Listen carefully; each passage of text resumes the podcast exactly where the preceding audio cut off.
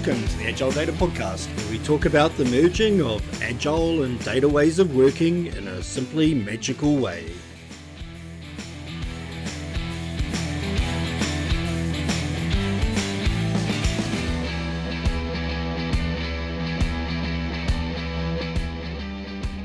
Welcome to the Agile Data Podcast. I'm Shane Gibson. And I'm Ahmed Elsamadisi. Hey, Ahmed, thanks for coming on the show. Today, we're going to go into a, another one around data modeling, this time activity schema. And I'm mega excited because I've read a bit about activity schema, had a little bit of a play with it, but nowhere been in the weeds. I'm looking forward to understanding what the pattern is, when we should use it, more importantly, when we shouldn't, and uh, diving into it. But before we do that, why don't we get a bit of a background from the audience about you, how you got into this lovely world of data? Awesome. So I actually started my career in self-driving cars in 2010, before it was cool, and so got to spend a lot of time focusing on AI and decision making. Moved my way into AI for missile defense for the U.S. government, um, and then eventually joined the startup WeWork and built out their data team and watched it scale. So I got to see data in used in all sorts of different ways, from mission critical applications to business decisions. And what I found was that having implemented the system at WeWork, we went through maybe four or five data stack implementations. Uh, we kept running into issues and couldn't find any good solution. So what we realized was that everything was always coming down to data modeling, and data modeling always is the problem for why data scales terribly. And I think a lot of people nowadays are beginning to know that with DBT publishing an article about how their data modeling didn't scale and so many things of that nature. So I'm excited to show this paradigm that we've been using, a lot of our customers use, and it scales really nicely. And hopefully, more of the world can experience it.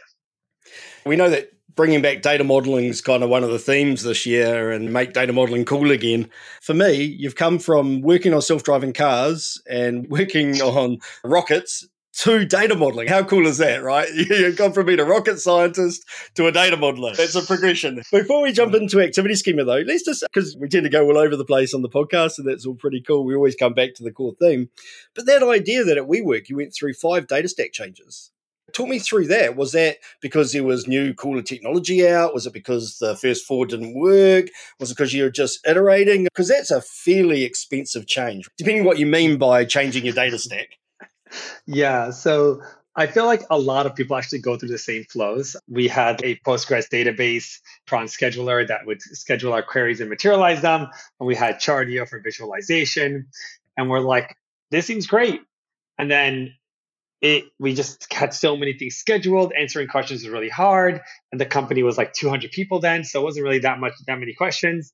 And we're like, aha, I'm going to upgrade my database. I'm going to switch from Postgres to Redshift, from Unicron to, at that time, Luigi was popular. So we used Luigi.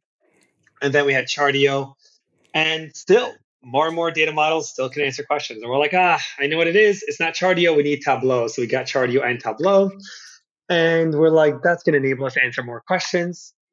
It didn't. So we're like, okay, it's probably this uh, instead of Luigi, let's switch to Airflow. And so we had Redshift, Airflow, and instead of Chartio, we switched to Looker. So we had Looker and Tableau. And we're like, that was to help. And then we're like, oh, people are still yelling at us and numbers are not matching. So we added Anodot. And we're like, that's to solve the problem. We added dictionary. We added some lineage. Still, numbers don't like numbers still don't add up sometimes. People have so many questions just like the backlog, we're like, aha, it must be Snowflake. So let's switch from Redshift to Snowflake. And then we're like, fuck Airflow, let's build our own custom scheduler that does our own things. So we built something called WeModule and Data Manager. Oh my God. And then we had Looker, Tableau, Chartio, and then we had another tool somebody bought, Wave Analytics. And we had, it's just so many tools. Like it was just so many tools. And we had a 45 person team and we still had the same problems. People would have questions we couldn't answer. Oh, we also switched from, we also bought Heap and Amplitude to help. And like, still, people had so many questions they couldn't answer. Everyone was complaining. A lot of the dashboards didn't add up. And it was just a shit show. So we're like, why is that the case? So we actually went on a tour, and this is the interesting thing is like I went on a tour. I talked to a bunch of big companies like Airbnbs and Netflix and Spotify's, and I was like, "How do you guys deal with this?" And it turns out every company is in the same boat. Everyone is just refactoring the same things. And every time you refactor, it seems great for the first couple months. You're like, oh my God, I just threw away and then you refactor and you or you buy a new tool and you just move all the stuff that's already working. So every tool appears incredible for the first couple months because it doesn't have all the shit yet. So that was exciting. So all these companies were just like, yeah, that's, that's the job. The job of data engineering is to manage the shit show. That's it. There's no solution. You just try to minimize it. And all these tools are helping you manage this growing chaos problem. And what I wanted to do is, is there a system that's designed for why does chaos of data continue to grow? Understanding what causes it, and then understanding what part of this whole data stack is the real problem. Because as you dive into it, you realize that Snowflake and Redshift and BigQuery, like the slight differences don't really matter. People love talking about it as a millisecond faster. I don't care. I have these things being materialized. And then people talk about the query editor and whether it's synced to GitHub, embeds Jinja. And it's like, okay, but yeah, but it doesn't really matter. I still am writing, compiling down to SQL. So, okay. So I've used all these different tools that haven't really changed our approach. I use dashboards and Looker, whether it's purple or Chartio or Tableau, whatever color their color scheme is, doesn't really make the solution better. So we're just constantly using new tools and using those tools as an excuse to refactor. But this fundamental approach doesn't work for at least what I've seen. I just couldn't find a single person who was like, yep, a year into my stack and it's great. Everyone's like a year in and they're like, I want to refactor and blow this thing up because it sucks. So that's where my whole life was like, okay, I need to really dive into this problem and let's go figure it out. Yeah, it's really interesting, isn't it? It's interesting as data people and as technologists, we love to refactor our stack. We love hmm. to refactor the tools. We love to invent stuff, not invented here, but we hardly ever refactor our way of working. We sit back and we watch our data flows. We watch the data move and we go, oh, there's a bottleneck over there. We're going to go and we're going to go and refactor that bottleneck. But we hardly ever sit back and watch the way our team works we don't treat humans as part of the system and go, where's the bottleneck? Where's the bleed? I was lucky enough to work with a guy called Sean McGurr many years ago in my consulting company, and he now works for Dataiku. And he was running, before that, he was running a analytics team over in the UK. And he told me the story. He went to a, a conference in the UK, meet up, stand up, whatever. On the stage was one of the FAANG companies, can't remember which one again, Airbnb, Amazon, one, one of those big companies. And he said to them, he said, How do you deal with the data problem? And the person on the stage said, What do you mean? And he goes, When you want to find some data, you've got so much of it. How do you find it? And the data scientist said, What's easy? I, I just go into Slack, I log a call. 15 minutes later, the data team have got me the data. And so they had hundreds of people that served the data to the person that needed it, and they scaled with bodies, not with ways of working and not with systems. So for me, that's fine if that's your business model and you can afford it. But for most of us, we can't, and it's not overly efficient. And so if you think about that five changes stacks, at what stage did you bring in data modeling? First of all, the story you had is such an incredible highlighting of the problem, which is even the greatest, the most advanced tech companies that sell you these software to do all these things, they just shut people at the problem. It's the whatever. I'll just have people go deal with it. So that's just kind of an interesting insight thing. But the question I think is always going to be why? Why is it hard to find data? I have a thousand tables. So which table do I use? Why do you have a thousand tables? The idea of the activity schema, which I'll bring it to that, is what if you had less? So, like, if you had one table only, you would say, where is the data in that one table? Problem solved. Cool. If your data was standardized in the structure, if you were like, what data is in the table, the structure is consistent. So you don't have to ever, what does this column mean? Once you have one table, then data lineage goes away. The lineage, one. Data dictionary goes away because the table should be self explanatory. It's consistent. Instead of going and messaging someone to be like, where do I find data? It's I only have one place to look. So having the concept of one table is really kind of nice because it makes things so much simpler for processing, for understanding, for finding, for the way that humans actually deal with data. Now, the question is why doesn't everyone just build one table? That seems like a simple solution. And I think to understand that, like we have to go back to why do we build multiple tables? And why do we build them? More interestingly, why do we build it the way that we currently do? And that was like my obsession. So the reason why you build multiple tables is you have different questions. So you're like, okay, cool. Every question has, you have to answer the questions, and therefore you need data. But you might think, why don't I have one table for every concept that I have? Because the company doesn't have many concepts. And then all I have to do is combine those tables and I'm problem solved. And I think there lies the problem. Combining those concepts into tables that are used to answer questions, that's what like 95% of your tables are the combining. And with questions and the way people ask questions, there's constantly new questions that relates data differently. And because you're constantly asking questions that are unique, you're constantly relating data in a unique way, which means you constantly have to build a new table to represent that data. So your the, the follow-up question is, okay, then doesn't SQL allow me to do that? And then, so this is where the data splits off. So the star schema was designed in a world where you had one data system. When it was designed, you had every company had one Postgres data. Storage was very expensive. Compute was also expensive. You would take your data from one database and build aggregate tables so you can actually visualize X and Y. Because you're working within one system, you had foreign keys. If anyone who's listening to this, a foreign key is just a way to join data with itself. And the questions people were asking was how many comments are on my ticket? And therefore, you join comments and tickets, aggregated, and it makes perfect sense. Today's age, every single tool has embedded analytics. No one's asking your data team how many comments are on a ticket, like Zendesk or the ticket tool will give you that. They're asking more behavioral questions, which is okay, when people submit a ticket, are they more likely to churn? Or what part of the app resulted in people submitting the most tickets? Shit. Now I have two separate systems and those systems don't talk to each other. So you need to write some sort of complex query to combine the data in a way that answers that question.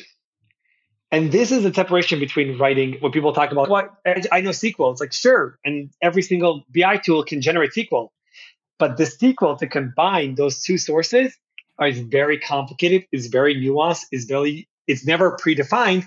And that's what your data team is spending all the time doing is combining that. And because it's so hard to combine it and requires so much SQL and code, you end up saving that table. And that's why you end up going to a person who knows exactly makes that table. And then they can tell you, here's a table to use. That's where we are today. Does that make any kind of sense at a high level? Yeah, look, there's so many patterns in there that I just want to unpack. So, where do I start? Where do I start? Okay, so let's let's go to the star schema one because really it intrigues me that the US is the king of star schemas, and actually we see Europe as being more data vault modeling. And what's intrigued me is when DBT started out and they did that awful thing because I'm hyper focused on terminology. Language is important. If you see a cat and you call it a duck and you keep calling it a duck, it's still a freaking cat. It's never a duck, no matter what you do. So the fact that they came out and they had this term model, which was a blob of code, it's done so much damage in the marketplace in the data world. And then when we start moving towards self service, democratization, we know that we lose rigor. And that's okay. We're getting a whole lot of new people who don't know how to do it in the way that we were trained. And therefore, we've got to help them apply this balance of self service and rigor without making it awful for them. So, what we see in DBT world is they've now realized that 5,000 blobs of code is probably a bad thing. We could have told you that, but that's okay. You have speed of market on your first 100, and that's good. So, what do we do? We go, oh, you need to model. And, and for some reason, everybody said dimensional modeling is the way to go. But if we look at dimensionally model and star schemas, what was it there for? It was there because our technology was so constrained, we couldn't just dump all the data in one database and ask a question. We had to make choices of how to optimize it, and the star schemas was a brilliant way of optimizing it. People keep telling me, oh, analysts really love star schemas and understand it. And I call bullshit yes, we can teach them that a dim and a fact and the grain of the fact, and you join back to the dim, and then you've got to do all these horrible joins. But actually, in my view, you go ask an analyst what they want one big table. Just give me a mm-hmm. table of the data. And they go, oh, if it's customer orders, you can't count customer. You go, count distinct customer and you get the answer oh they won't know that. And then i argue Sullivan, you're telling me that actually you can teach them how to join facts and SCD type two dimensions and get the right answer and actually somehow count distinct when you've got a table that's got multiple orders for a customer is more challenging? Yeah, i call bullshit again. The next thing is we know the first question we always get is a simple one. The first question mm-hmm. we ever get is how many and we know that's not actually the question. That is an exploratory process where somebody mm-hmm. says, Give me the answer to that. And then I'll know what the next question to answer is. And it's typically, how many or how much? Yeah, how many orders do we have, or what was the total order value? Then we have some kind of breakdown. Where did it happen? Which store? Which product type? Which order values above 100? So we get these wheres and these buys. And then we're going to get the how longs. Oh, how long was it between them placing the order and us shipping? How long was it between them placing the order and paying? And then mm-hmm. the exceptions. Oh, how many people placed an order and paid and we didn't ship? Mm-hmm. Actually, mm-hmm. how many people placed the order and we shipped and they didn't pay? Because that yeah. should never happen, but oh, it happens in the data. And then we get to the last one, which is why. Why did they place the order and not pay for it? Yeah. And so that story of answering those questions is repeatable. We see it time and time again because the person doesn't actually know what the real question they want to ask is yet. They're using data to explore the problem, get that question, and then they want to answer it. So yeah, I reinforce the messaging you're giving, right? Is that it's a well, problem I, for a long time. Yeah. Well, I, I want to add two more things that happens after in between the why, which is key. Is that part of the why is they have hypotheses. And the stakeholder hypothesizes doesn't care about the order. So they say, did that person receive an email campaign? What was the last campaign they received? Did they come to our website? Maybe they submit a ticket between when they got shipped and I want to know what happened there. We all can agree that's the flow. Now, when you look at how we answer those questions, we treat every step like a production system. So if we were going to write this whole query to do it, well, now you want to add another concept to that query. Oh my God, that is super complicated because now you're combining multiple and multiple systems. That query gets really long. And because the way that SQL is stack based, which means that SQL is joined, any sort of thing you're not careful with, you can duplicate rows, you can drop rows, and you can cascade and blow up your whole thing. So I think that process of how we answer that should be the way that we're talking about it. I ask that question, I answer it. I ask that question, I answer it. And it should feel like that kind of minutes. But today we have to go through a whole fucking cycle, what, 20 questions that we know we're going to ask in that order it would take a data team two weeks per question in a whole cycle and materializing table and now have to maintain 50 tables and that shit show. So that's one thing. The second thing that I want to touch upon that you also mentioned is humans and words. Words are so important. We used to have this joke, which is people say, okay, how many sales did I get? Well, it turns out that if you asked the sales team how many sales they get, they care about the timestamp being when the customer signed the contract. If you ask the entire executive team, they care about when the customer started their reservation. If you ask the finance team, they care about when the customer made their first payment. These things are different. So just saying how many sales did we get is really unhelpful. And what we've done is we've expected so much information to exist in a column in three words of a column. So we see this table name, sales and web data, and you're like, cool, and it has a column total sales. But you don't know what that total sales actually really means because that total sales could be based on the first touch attribution, based on the last touch, based on when the sale happened. There could be so many things. And that just language issue is such a fundamental issue. So that's the first language issue. Second language issue that happens is that the person who's asking a question is asking it exactly the way you did, which is did they call? Okay, how long did it take them from the next order? They're describing it in a very human centric way. They're talking about building blocks or like actions that the customer is doing and relating those actions. The data engineer or the data person that has to answer it has to take that question from action and time and relating it in this language in English and convert it into SQL, which is stack, table, and how do I join it? That was the first insight that led to the activity schema. I said, what if we don't have to change it? What if we can actually take a structure that represents the way people talk about data? And what if we can actually relate data in the same way that people think about relating data? Those two aspects is what made the activity schema what it is. The first concept is that you break your world into activities, which is they completed the order got shipped, they got a call, they submitted a ticket, they did this thing. The second thing is that you relate data in the activity schema world using what's called temporal joins. In between the order, did they call us? Give me the last time before they called us what the ticket was. Notice how in those worlds, you never predefine any joins. You never have to worry about which system it came from. And it's super analogous to the way that humans are asking questions. And by creating a structure where you can combine data that way and ask and answer questions that way, it just mitigates that cycle. So you don't have to worry about the foreign key not existing. You don't have to worry about weird joins. You don't have to worry about duplicating rows. You don't have to worry about dropping rows. You can add. And then when you want to add something, because activities can always be appended, you can add many temporal joins without ever changing the number of rows in the data.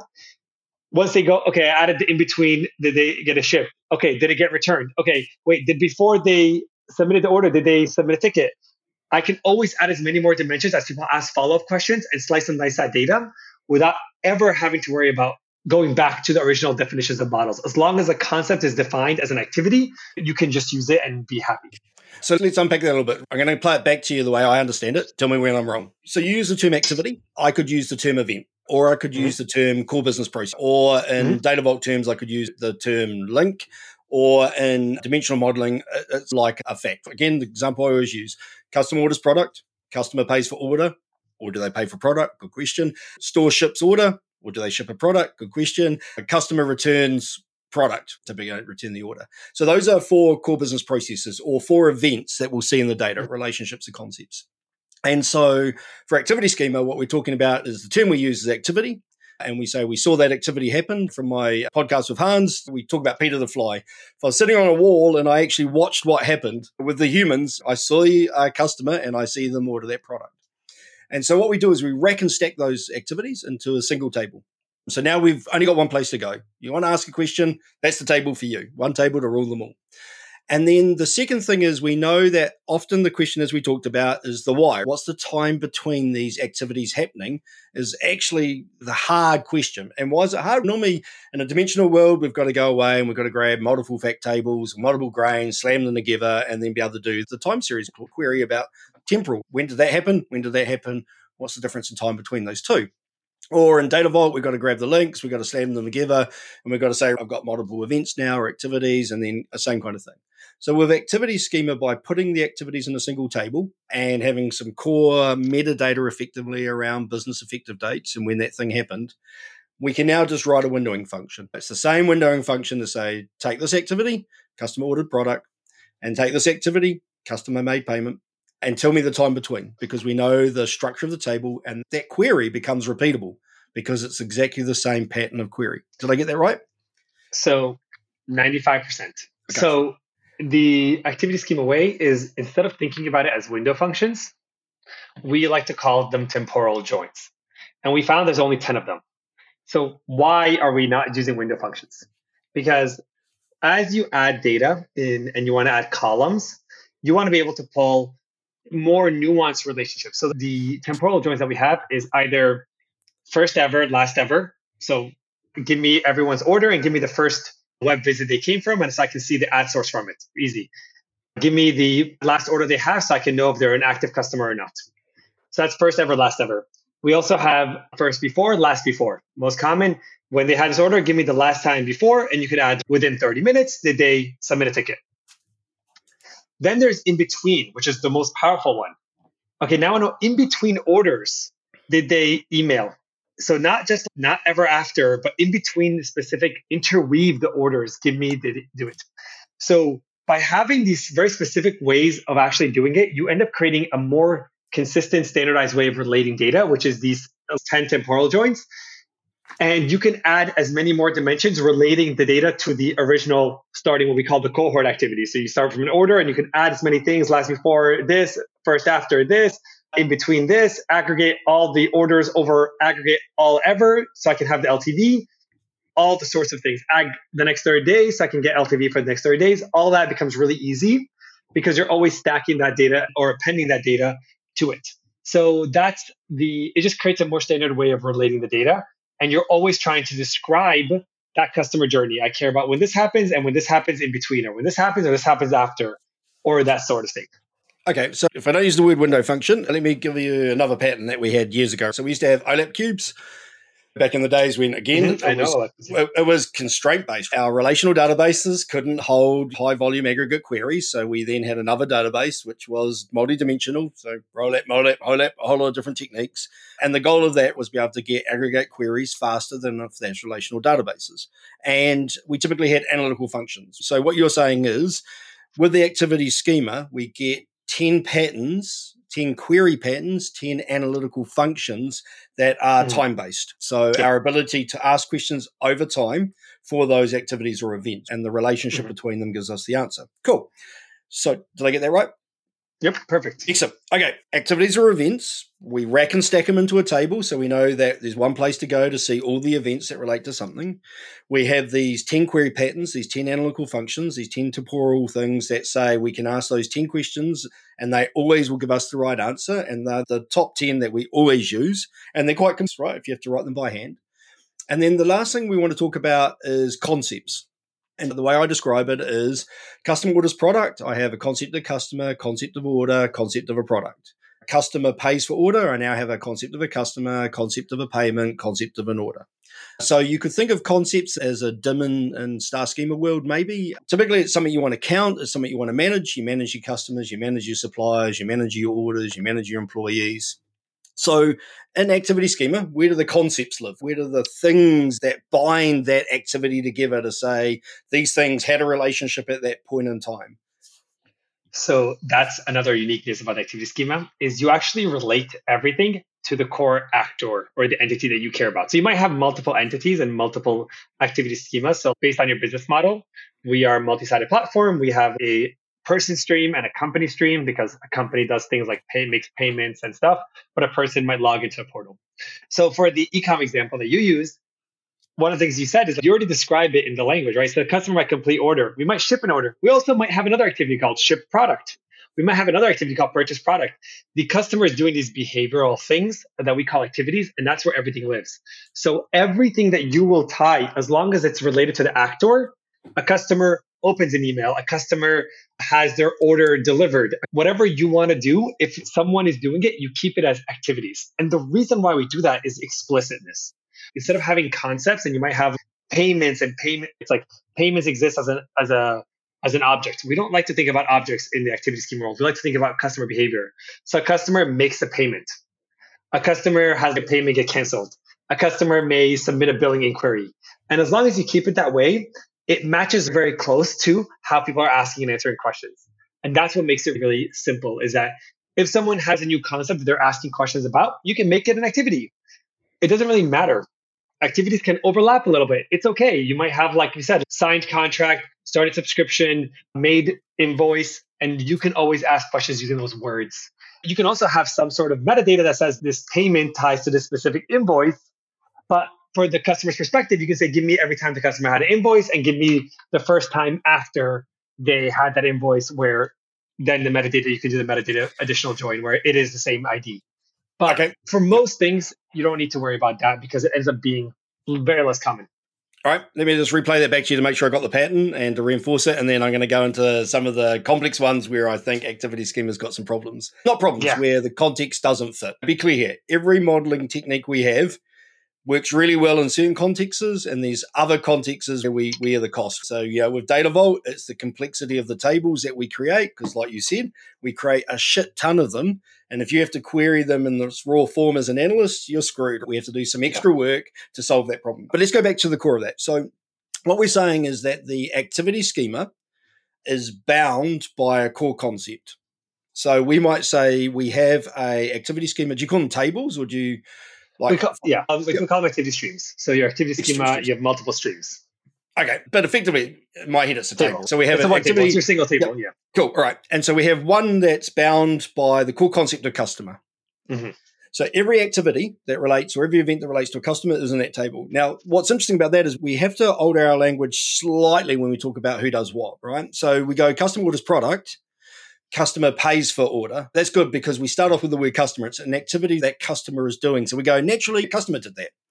But when I go to store ships product, it's normally store ships product to customer. So in a natural language, customer's at the end, but actually in activity schema, what we say is customer has product shipped to them from the yeah. store because we're yeah. binding it back to that core concept. So our language is yeah. it's the same language, but it's slightly changed. We always put customer in the front. And if we can do that, customer returns product. Then we have a boundary for that activity, the activity schema. Yes.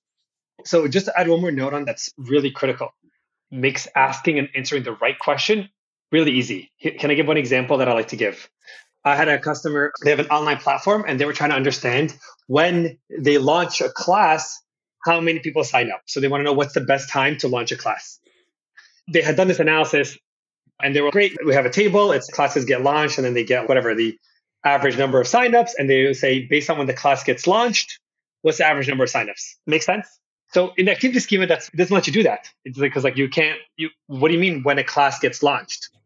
It's but that's important because when a class gets launched, cannot impact the people signing up. Because if it gets launched at 6 a.m. and everyone gets an email at 8 a.m., you care about when people actually see the class. Even though you're saying based on when I launch the class, how does it impact things? What you're actually saying is when a customer first sees a class, how does that impact the likelihood for them to sign up for it? So based on when customers see classes, and that's when the having that core entity makes asking those questions really nice because we saw a lot of bad decisions where people were this whole story why this customer ended up buying narrators. After we did this analysis, we realized that oh, it turns out when we launched the class had no impact, even though it looked like it. It's because it's actually based on when we send the email because that's when everyone actually sees the class. In the activity schema world, that would have never happened. They would never been able to make that mistake because you only tie things together through the customer. And therefore, it's when the customer sees the class, not when a database updates everything. And that's a really important part that has led to a lot better analysis in the activity schema world. If we come back to Lawrence Corr's model around who does what with Beam, and it's the same thing. We go, who does what? So we'd see employee launches class there's no customer in there. There's no customer mm-hmm. in, that who does what. So then it might be system notifies customer that course has been launched. Something, something horrible like that. Okay, so we bind the, the activity schema table to a core concept. So if I use again my customer orders product, and we look at an organization that actually manufactures the product before they send it out, mm-hmm. we're going to see another activity schema table, which is bound to the concept of product because we're going to see maybe products being manufactured, products put in warehouse, products shipped out to customers. So we're going to see those activities because we know Peter the Fly, we're watching that product and we're watching what happens to fulfill the order, all the activities or steps that happen to that product before that process is finished. Did I get that right? Yep. So we end up with a bunch of core activity schemas. And what we know is actually if we look at an organization that's been modeled well over time, there is probably somewhere between seven and 20 core concepts, core concepts in that organization, in a really complex organization. And we also know that actually customer is always the primary concept. If you're mm-hmm. if you're an organization that deals with people, you might call it customer, stakeholder, citizen, whatever. But a person or an organization, and we get some complexities there, is always the driver of most of the events or the activities. Is that right? Yep, exactly. So in narrator world, you would have a product stream and a customer stream. They might have some similar activities, like a customer might have their product manufactured, and a, and a, a product stream might have started manufacturing. And the reason why that's really important is when you're asking questions about your operational excellence, you might say, how long does it take for a product to be manufactured? Or how many times is a product moved in a warehouse? And based on those questions, you'll go to the, based on the entity you're trying to change, you will go to that stream. So if you're trying to change the manufacturing processes, you would look at the product stream. If you're trying to impact the customer, you would go to the customer stream. It's okay for activities to be in both streams because a customer's product also might get started manufacturing. A product might complete ah. manufacturing. And ah, so many things that happen. Okay, so several in there that I missed. We all know that often we get given a question where there's no data for it. Why are highest value customers buying that product at 2 a.m. in the morning? We just we don't have data for that. We don't know. Good question. Let's go get some data. So that that example that you used, that product, uh, so customer has product manufactured for them because we're binding this one to the customer activities. Often that's not available. That's not data we store we don't actually say when we're manufacturing a product, unless it's a product on demand for that customer. We typically manufacture a bunch of products, we put them in a warehouse, and then we pick them and send them. Amazon doesn't say this book was manufactured for Shane Gibson, it's in the warehouse and they're picking for it. But if we can actually say that product was manufactured for a customer, if that's the way our core business processes work, then we inject it both into the product activity schema and into the customer activity schema because why not? There's no cost. Yeah. And now the ability to query that is much easier because we don't have to cross join across those two activity schemas, which is where I got exactly. to was my next question which, is actually joining those activity schemas must must be a nightmare because whenever we do any joins of any yeah. data that's at a different grain. Yeah. Okay, so you don't. You don't. And you never need to because the, you you shouldn't ever. Right. So like you see this a lot. Let's go through some examples. Can you come up an example where you might think you might want to uh, join two streams? Oh, let's do the standard one, which is I have a prospect coming in to the website and I don't know who they are, but I have some anonymous prospect ID because it's Google. Then they come in and then they sign up for a form. And so we convert them to somebody we know. via an email address, and then we'll go out and we'll ping them with a marketing campaign. So now I combine that to my customer, and then they come in and buy something, and then we ship it, and then we do fraud yeah. detection so, on them. So far, everything you said is still related to a person. And yeah, in Narrator, there is a concept of a customer and what's called anonymous customer ID, which is if you don't know, you have your global identifier, which let's say it's an email, and they might be a credit card number, they might be a name, last name, zip code, they might be a cookie, they might be a prospect ID. So it's still the same person.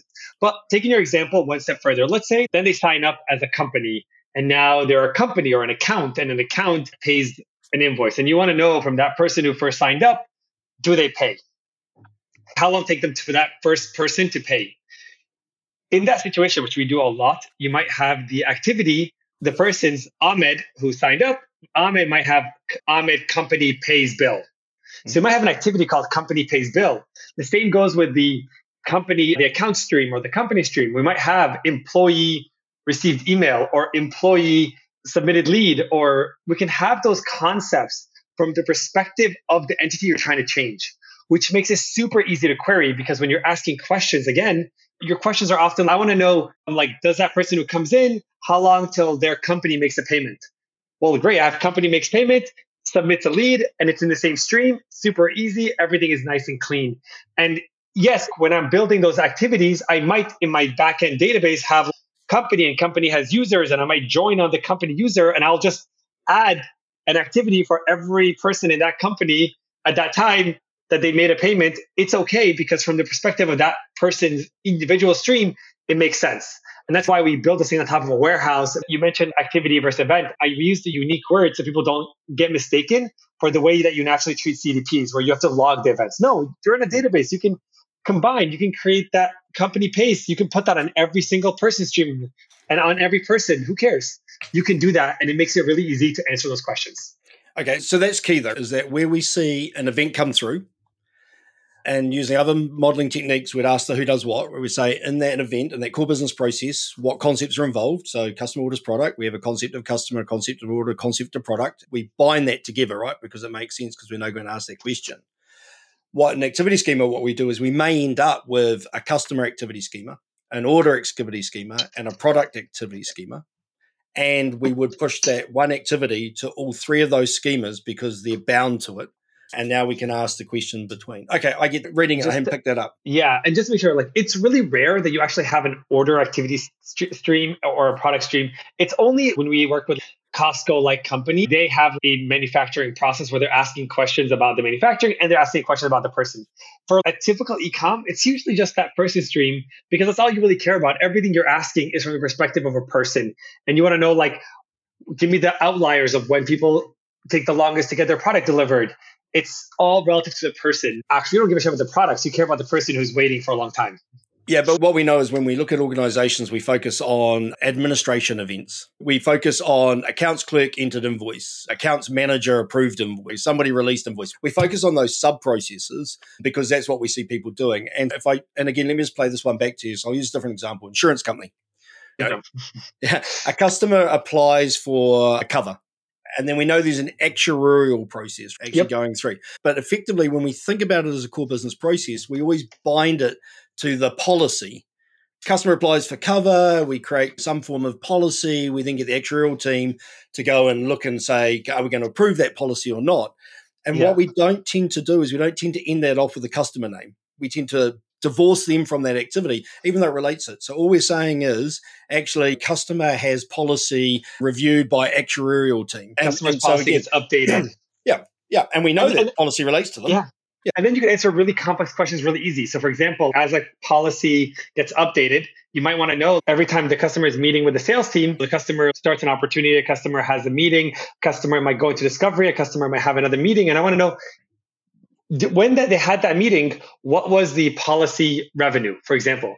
This is really easy to do in the activity schema because you say when customer had that meeting, what was their last before updated policy, and I can then see the revenue there. So even though the policy might be going through a separate experience, and a customer is going through like a separate sales experience because I have a started, customer started opportunity, customer entered discovery, customer had a meeting, customer had their policy updated, I can always say, give me the last before policy updated. And now I have this nice table that makes that really complicated question really easy. And then again, we'd probably see that in the type of industry you're in would drive what your core concept is. So we're doing some work at the moment in the utility market, and it's not about customer at all. It's about asset, physical yeah.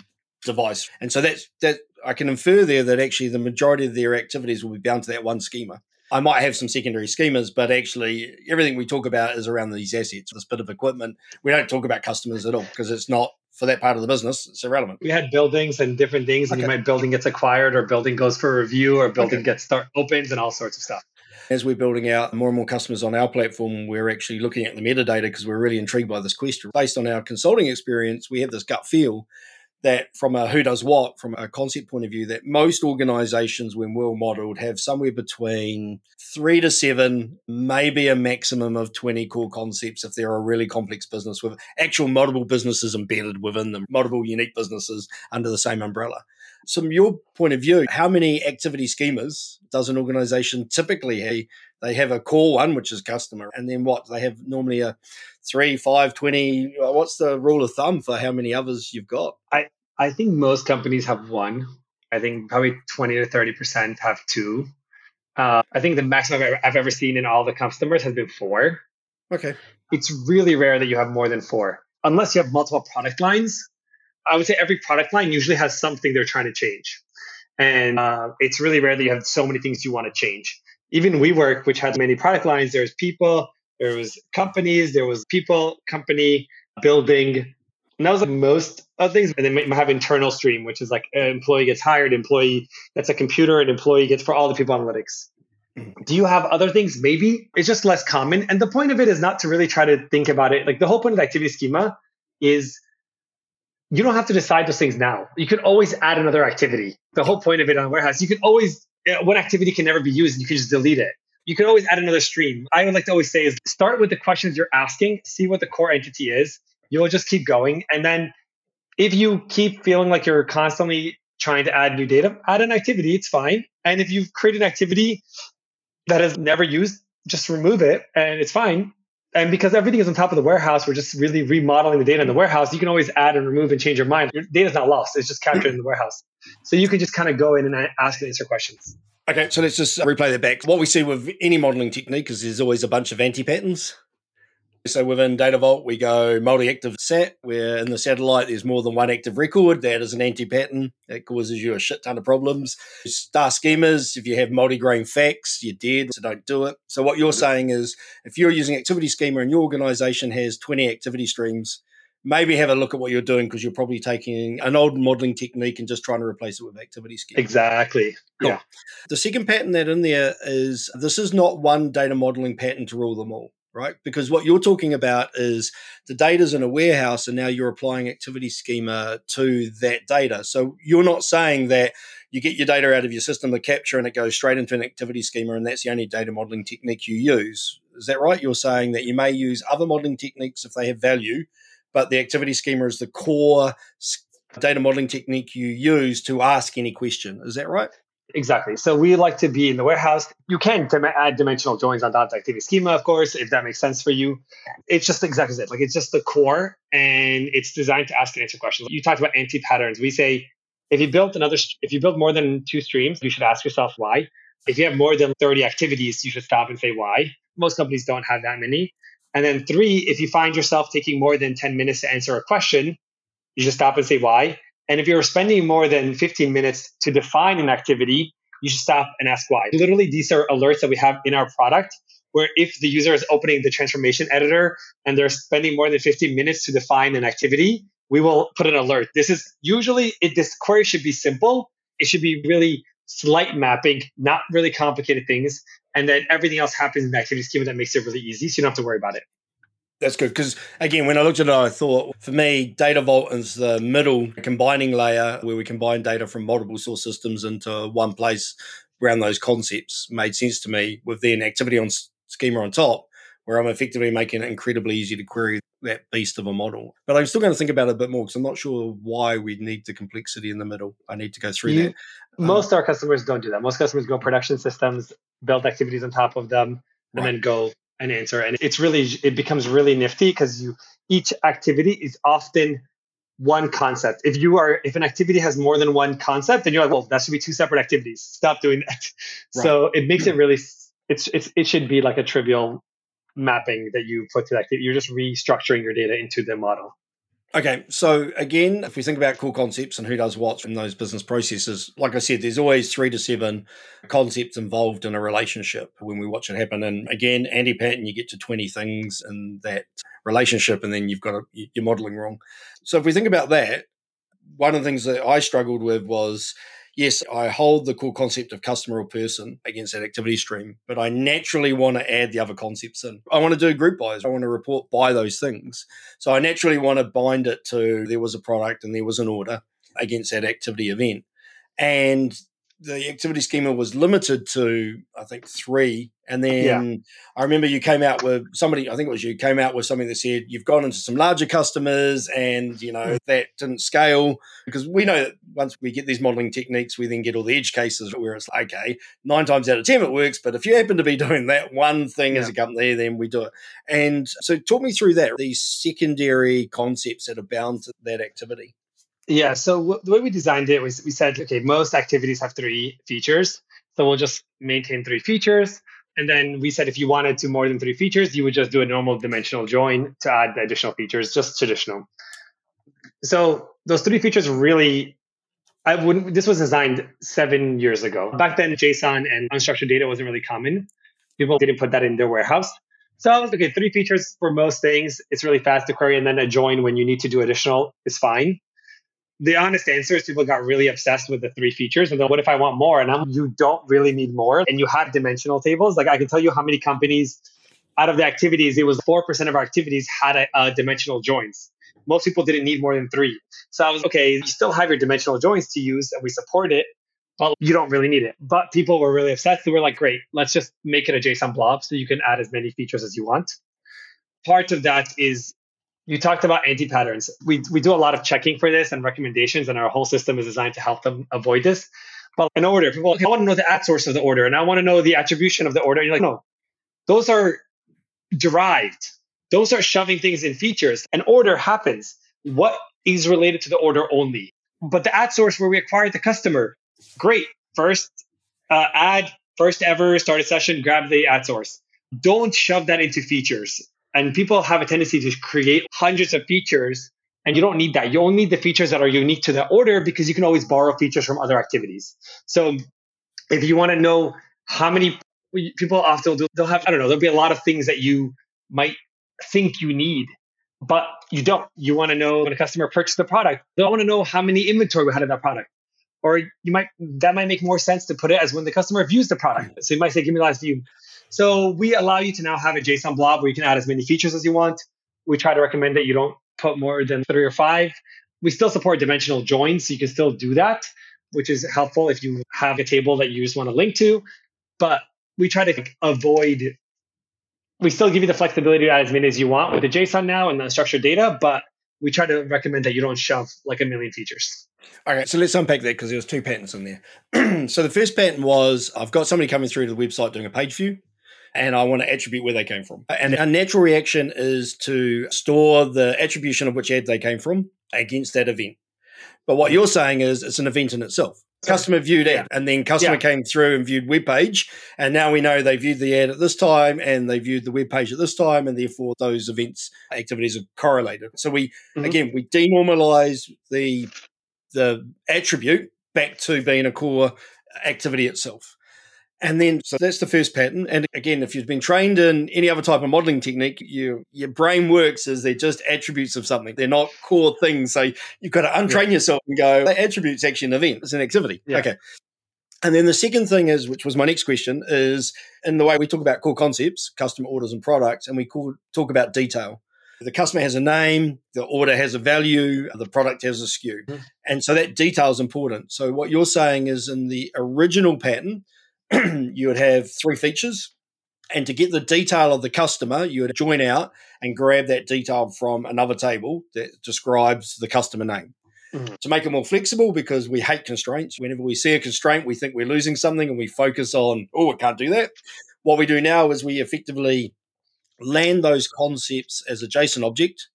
And mm. so the pattern technically is pass the JSON object, get that core concept, and then bounce out as a join to the detail table to say, okay, that thing has a whole lot of attributes or detail about it that relates to that concept within that activity. Yeah. So, yes, we can answer that question out of that activity schema really easily, but there's still a little bit of complexity because every modeling technique has complexity. And so this one is when you want the details, you've then got to go and go out and get the details from somewhere. Okay, that makes sense. Yeah. So yeah, you have to open the JSON blob and get the details from the JSON blob. So the activity schema is it's 90% of the stuff you go to, but there's also what we call our customer dimension, mm. which just has the name and the age and all the stuff that you put on the customer. You might have aggregate dimension, which is like if you're spending money, like I spend $30,000 on this campaign on this day and those can be joined on top of the activity schema when you need it. But like most of the stuff you're doing is within the activity schema, and you just unpack that JSON and pull whatever features you need from it. Cool. So one of the things I love about Data Vault is because there's so few objects, there's so little code for every for 90% of the cases. So we talk about mm-hmm. Create hub, create sat, create link, where we create those tables, load hub, load sat, load. There's only really six bits of code. And the benefit of that is we harden that code. We use that code every day. That code gets immutable. We eventually we stop playing with it. And so what I can feel about activity schema is that's the same when we breach out to those detail tables, those what you call dimensions, is that we know it's past the JSON field, find that feature, look that feature table up because the naming should be the same. If I make the name of that table the same as the name of the feature value, the feature oh, now I can automate it. it. Oh, it's embedded in JSON, so you, it's just like unpack JSON. We actually just yep. literally store a JSON blob called feature JSON on that, that table. Yeah. So in that row, you just unpack it. Yeah. So if my features are named as the same as the dimensional table that holds the detail, I just now have one bit of code, which is unpack that JSON, go look up that table, get the detail. If I was writing it myself. Oh, the, the, details would be part of the JSON. So you don't have to look it up. All the details are in the JSON blob. So the customer dimension, when you join on customer, that's like standard dimension. And then on the activity, it's like the order details would just be in the feature JSON on that row. So order value would be in the JSON. Yeah. Ah, okay. So, so you don't have to yeah. look at it. You just literally unpack it. It's, it's right there. Okay, but you're doing it as a nested JSON object. So you're effectively embedding detailed tables for each of those features in that JSON object. Yeah. Single dimensional. You never make that JSON object have an array. So within that order, so if you're used to Snowflake, you would just say where the activity is order, feature JSON dot order value, and you would get the order value, feature JSON dot like tax amount, and that gives you tax amount. Ah, okay. And it's like that. So it's really easy to use. We don't let you double nest that it just makes it it's unnecessary. So if I play it back, effectively you're taking the dimensional attributes and you're binding them in as a JSON string against mm-hmm. that activity in the activity table. So I'm not going out to another table. And then how do we deal with change then? So customer changes their name. Yeah, great questions. And now we're like in the realm of the paradigm and then how you work around some of these things. There's two ways of doing it that we support. One thing is that if someone is if it matters to track change or it doesn't matter. So let's say you, so remember you have a customer has an attribute table and you might just update that table is often materialized viewed and that table might just have the updated name. But let's say if customer changes something that's important for us to track. So you might have that as an activity. So customer updated their location. In the narrator world, which is the activity schema with the edge cases, we do support what's called a slowly changing dimension, where you can say, okay, I have this other table that's customer credit card and when updated at a narrator can take that and then do in the background for you a last before join and bring that into and make it look like a dimension. So there is those additional cases, but yeah, in in the in the pure activity schema way, you would just do like give me my customer the activity uh, updated location as I said, with every data modeling technique, there's the core things it does really well, and then there's the edge cases that always bite us in the bum, and the key is understanding those and dealing with them. Okay, look, this has been awesome. We're pretty much running out of time, so I've got a couple of uh, quick fire questions. Woo! Which I haven't done this before, so this is going to be fun. There must be a standard type or a number of events that you see on a regular basis for specific use cases, specific industries. Yeah. Cool. Do you publish those openly? Yeah, so we are we're beginning to do that. We did that for ecom, and we have that as what we call packages. And in next year, we're going to actually open source. So you'll see it in our doc site, docs.narrator.ai, we give you the common activities per industry. We also have realized that people just like starters. So we, if you're an ecom company, you come into Narrator and you have Shopify, it'll spin up seven activities for you, and you can go in and edit them. We also do that for spinning up dashboards and analyses that are just common that you do. So idea of narrators, you get started and we would spin up those activities, those dashboards and analyses. And we call that a package. So that's an ecom package. And starting next year, Narrator is going to actually allow all our current customers to upload their own packages or own analyses or own dashboards.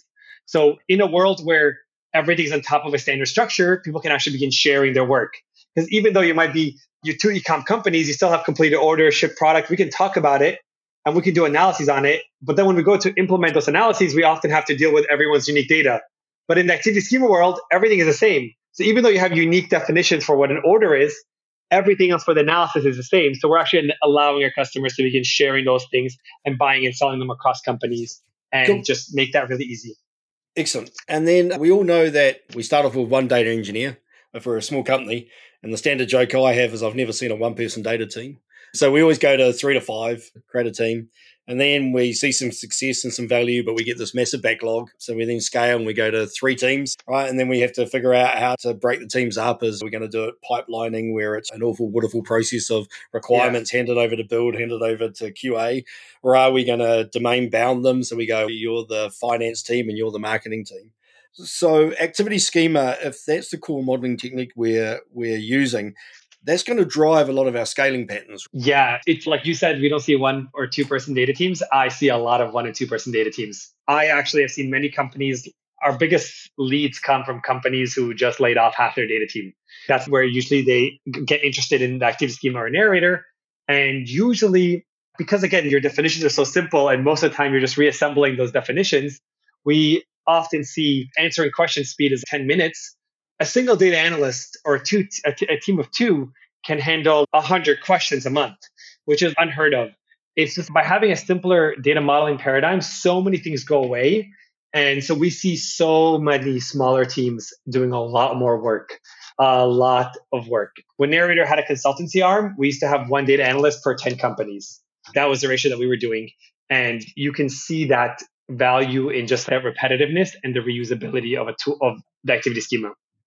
If we were going to scale the teams, or we're going to distribute them out into the business because we wanted to go to more decentralized distributed model, what we'd do is we'd do it around the activity, the core concept of the activity. So we'd have a team that looked after customer activities, and we might mm. have a team that look after manufacturing activities. Exactly. And then the key handoffs would be when the manufacturing activities were defined and they had customer in the sentence then they'd notify the customer activity team, hey, here's another event that you need to do. Can we push it for you? Or do you want to go push it yourself? So that's the shared languages where your activity actually has one of the core concepts for another activity team. You just let them know yeah. that you've got this thing that's useful for them. Okay. Yeah. Also, it's very common for you to have because it's a SQL and there's actual tables in your warehouse. You can just literally write a SQL query that wraps around the, the other stream and brings the data in. That's really normal too. And so one of the ones that I'm always intrigued on is this pattern of data mesh, which I was really excited about in the beginning because I thought it was actually going to change the way we work. For me, everybody's just buzzwashing it now. But if we were going to mesh this, if we were going to push this back to the software engineering team to do the data work without us, this would be helpful, wouldn't it? Because effectively, once you taught that software engineering team what the activity schema is, they're just going to actually populate the activity schema table out of the software that they do because they know they're building an e-commerce website that relates to customer and they know what the events are. So we should be able to teach them to use this technique and have them do the work without us, shouldn't we? The answer is yes and no. Like in theory, that sounds great. In practice, those people are really bad at defining activities. So the reason why we shifted away from people like streaming events in, we always get that why didn't we just build a CDP with all this extra power? It's a super powerful CDP. And the reason is that software engineers have bad practice of track everything. They just want to log open modal, da, da, da, da, da. and then you end up creating so many garbage activities that are so nuanced that no one uses them. So I actually think about it backwards, which is if you have a single data analyst answering your questions, as you get questions, start defining activities only as questions arise. And then you'll see what activities you actually need. Because so much of that data can exist in your database already. Most of people are asking about primary database things. So you already have that data and you can build activities and they end up reflecting the concept. An example is WeWork didn't have in our entire database systems the concept of an office or a desk. And that's what we sell. But WeWork in the engineering team thought about it as reservables and reservations and da. The whole point is to make activities as closely resemble the way that customers are asking questions, not how they're represented. So we are very much for don't start from what you built and say, let me model it. Start from what people are asking and build models that represents that language. And therefore, because you're going from the stakeholder's perspective often, I don't know who you called on your shoulder, observing everything, that observing person doesn't give a shit what's in your database and what your engineering is calling it. So I would lean toward avoiding that. If you have a org where the software engineers are super tied to the business and they're really understanding, then it makes sense. We do have CTOs of small companies that use Narrator every day.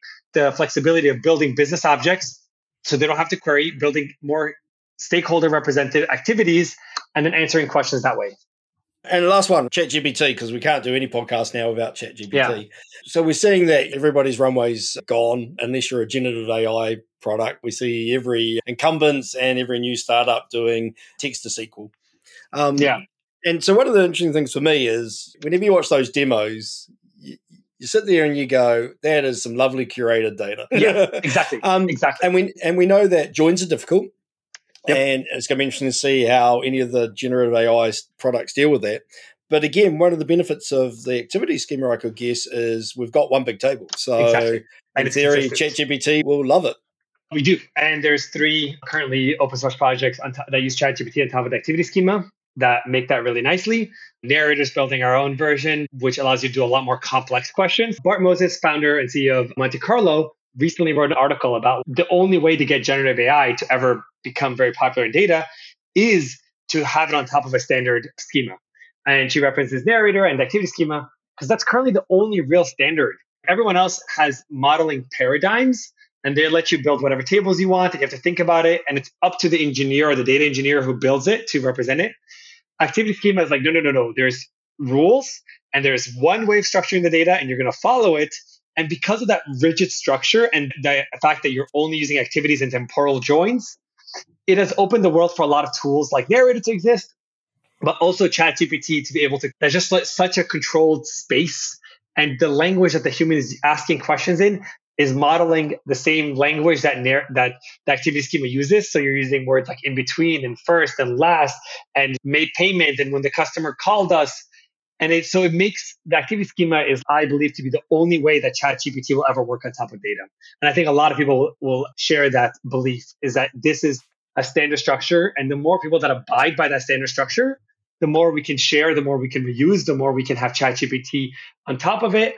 And I believe in that's what I believe in the world. That's why I started it. My first ever raising was about sharing and reusing your analytics and your work. And it has to be on top of a clean standard structure that still supports every company to customize their definitions. And I think the activity schema does that really nicely. It allows you to have full control over definitions, but still have concepts that everyone can use and reuse. I think I agree with you partially, and then I'm going to disagree with you partially. I agree that the more you get highly opinionated products, the faster and more reusable they become. And then you always got to watch out for the downside, which is by being highly opinionated, you're removing some choice that has some consequences. But that's okay because you get the benefit of it's faster and it's more bulletproof and all that kind of stuff. And so for me, with ChatGPT, your highly opinionated structure is the schema itself.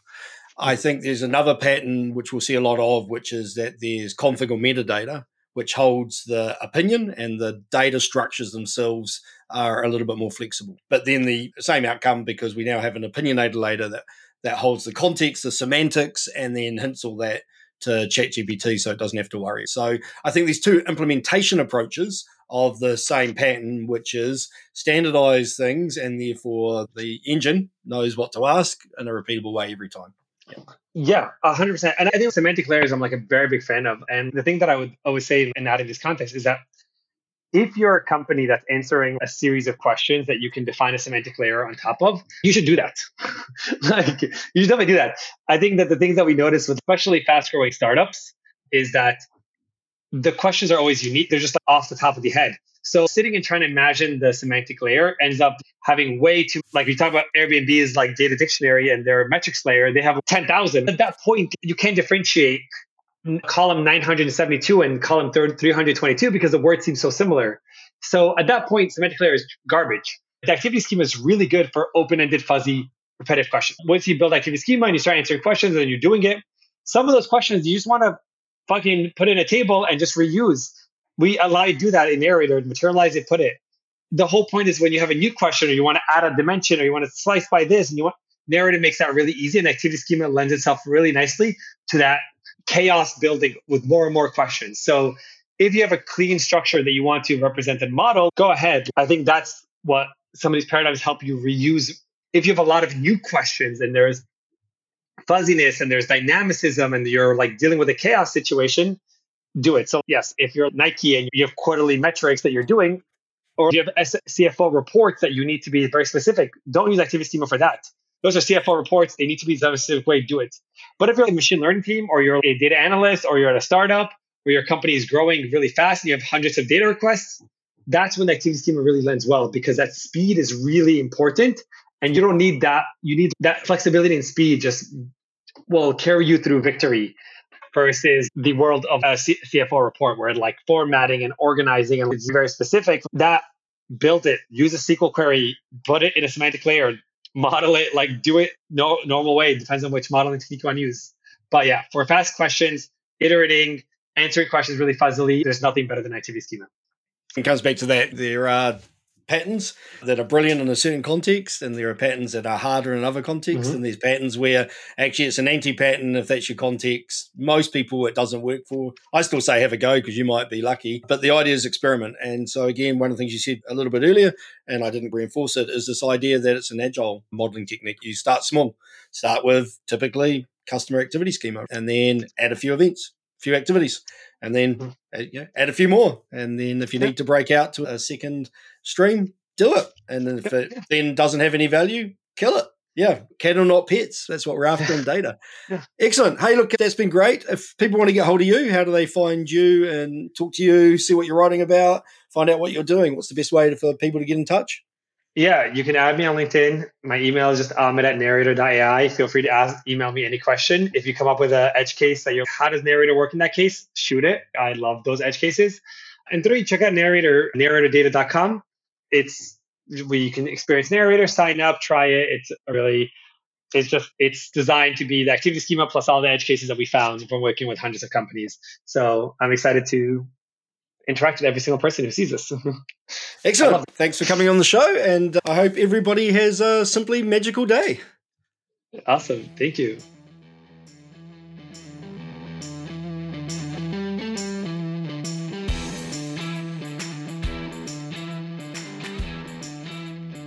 Data Magicians was another Agile Data podcast. If you'd like to learn more on applying an agile way of working to your data and analytics, head over to agiledata.io.